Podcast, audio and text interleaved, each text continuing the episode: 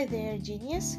Ascultați acum al șaptelea episod din primul sezon al Genius English Podcast. Înainte să încep să vă prezint episodul de azi, vreau să vă anunț, în cazul în care nu v-ați observat deja, că episoadele noastre se vor lansa în fiecare luni, nu duminică la prânz cum ați fost obișnuiți. Mulțumim mult pentru suport și pentru feedback-urile voastre. So, back on tracks. M-am gândit, dragii mei, deoarece este o perioadă aglomerată și dificilă pentru mine, dar și pentru cursanții mei, mai exact perioada examenelor, m-am gândit să fac un episod în care să discutăm despre cum să gestionăm emoțiile în preajma examenelor, ce să facem înainte și în ziua examenelor.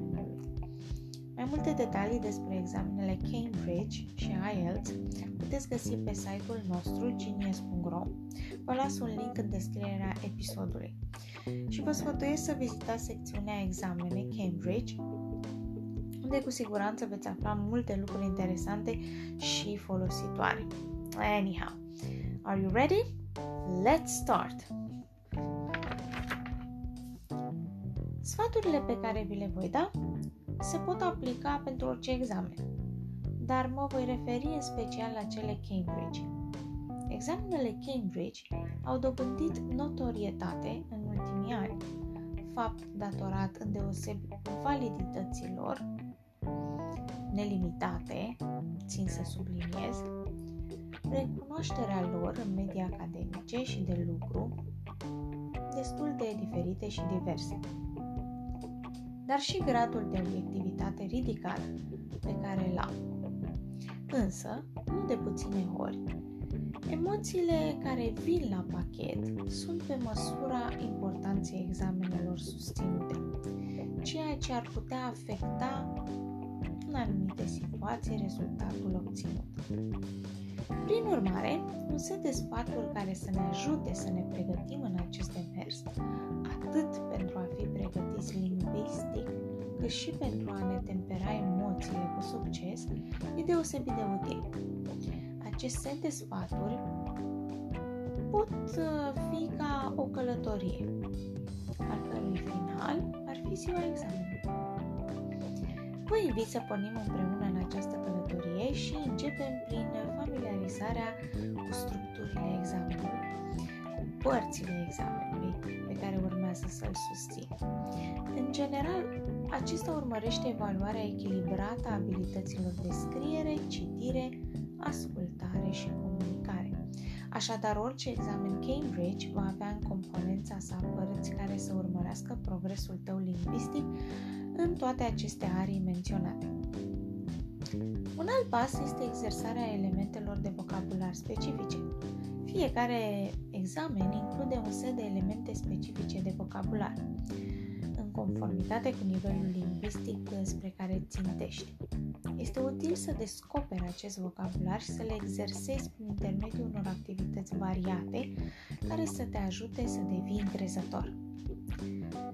Gramatica sau cum să stăpânești vorbirea corectă. Da, cel de-al treilea pas îl constituie stăpânirea și ca urmare utilizarea cât mai corectă a unor structuri gramaticale țintă. Alcătuiește o listă cu cele mai importante structuri pentru examen în ordinea uh, diferită uh, și a complexității acestora, iar apoi încearcă să le înțelegi și să le exersezi prin activități distractive, interactive, atât individuale cât și într-un grup de lucru, care are ca scop pregătirea pentru același examen lingvistic. Toți acești pași până acum sunt urmați în detaliu și la cursurile pentru pregătire. Dacă vreți mai multe detalii, găsiți tot în linkul din descriere uh, la secțiunea cursuri Cambridge și IELTS. Un alt pas este găsirea celor mai bune strategii și într-un mediu organizat ca acela propus de Genius Center sau alte centre de pregătire Cambridge, pentru că pregătirea pentru examen reduce semnificativ emoțiile. Sub îndrumarea atentă a profesorului putem găsi împreună cele mai eficiente strategii de lucru pentru examen, pentru toate abilitățile incluse în formatul examenului, astfel încât șansele de promovare să crească semnificativ. Pasul 4. Urmărirea unor video educative și informative uh, diverse site-uri educative propun pentru eficientizarea procesului de învățare pentru examen o serie de materiale sub formă de videoclipuri care cuprind tips and tricks, do's and don'ts și care pot fi explorate și exersate ulterior. Prevăzând ceea ce te așteaptă și pregătindu-te pentru ziua examenului, poate diminua considerabil nivelul emoțiilor de dinaintea acestuia. Simulările pentru examen sunt ingredientul perfect pentru reușita examenului propriu-zis, deoarece ele se desfășoară în condiții similare cu cele sala de examen. Pasul 5. Experimentarea și găsirea stilului personal de învățare. Experimentează diferite stiluri de învățare și o varietate de resurse, până în momentul în care te simți confortabil și simți că ți-ai găsit stilul personal de învățare. În acest fel devii mai eficient și productiv, căci învățarea se produce mai ușor într-un timp mai scurt și într-un mod mai interesant pentru tine. Pasul 6. Găsirea unui partener pentru activitățile de comunicare. Pentru partea de speaking. Asta dacă nu o faci deja la cursurile de pregătire, dacă urmezi astfel de cursuri.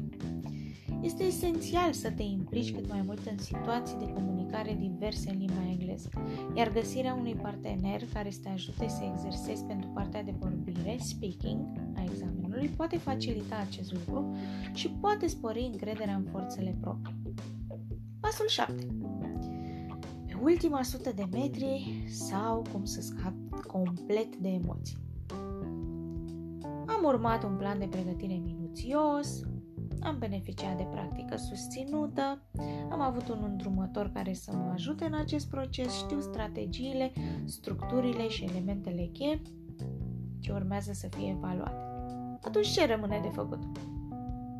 E foarte important, cu puțin timp înainte de examen, să scapi de anxietate. Găsește ceva ce te pasionează și te relaxează, apoi dedică timp acelei activități. Iar acest lucru îți poate induce un sentiment de satisfacție personală și un calm interior, permițându-ți să intri într-o stare pozitivă, care este de mare ajutor în această situație. Următorul pas, pasul 9, este pregătirea finală a materialelor necesare. Pentru a ne asigura că suntem complet pregătiți, este esențial să ne alcătuim o listă a materialelor necesare în ziua examenului, care de regulă constau într-un act de identitate și obiectele de scriere necesare. Emoțiile scad semnificativ atunci când ne asigurăm că dispunem de toate resursele necesare din timp. Pasul 10. Ultimul pas. Ziua examenului. Iată-ne ajungi la finalul călătoriei noastre. Pentru a nu rata acest final, pentru care ne-am pregătit îndelung, vă recomand să fiți punctuali și să ajungeți cu cel puțin 20-25 de minute la locul desfășurării examenului. De altfel, acest lucru ne permite să ne relaxăm și să avem un timp de respiro înainte de începerea propelor.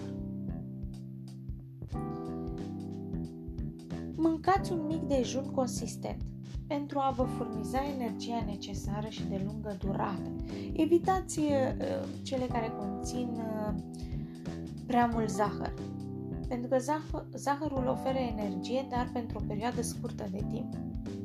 De asemenea, beți mult apă, deoarece deshidratarea afectează negativ creierul și încercați să nu consumați prea multă cofeină, deoarece vă poate face neliniștiți și tensionați.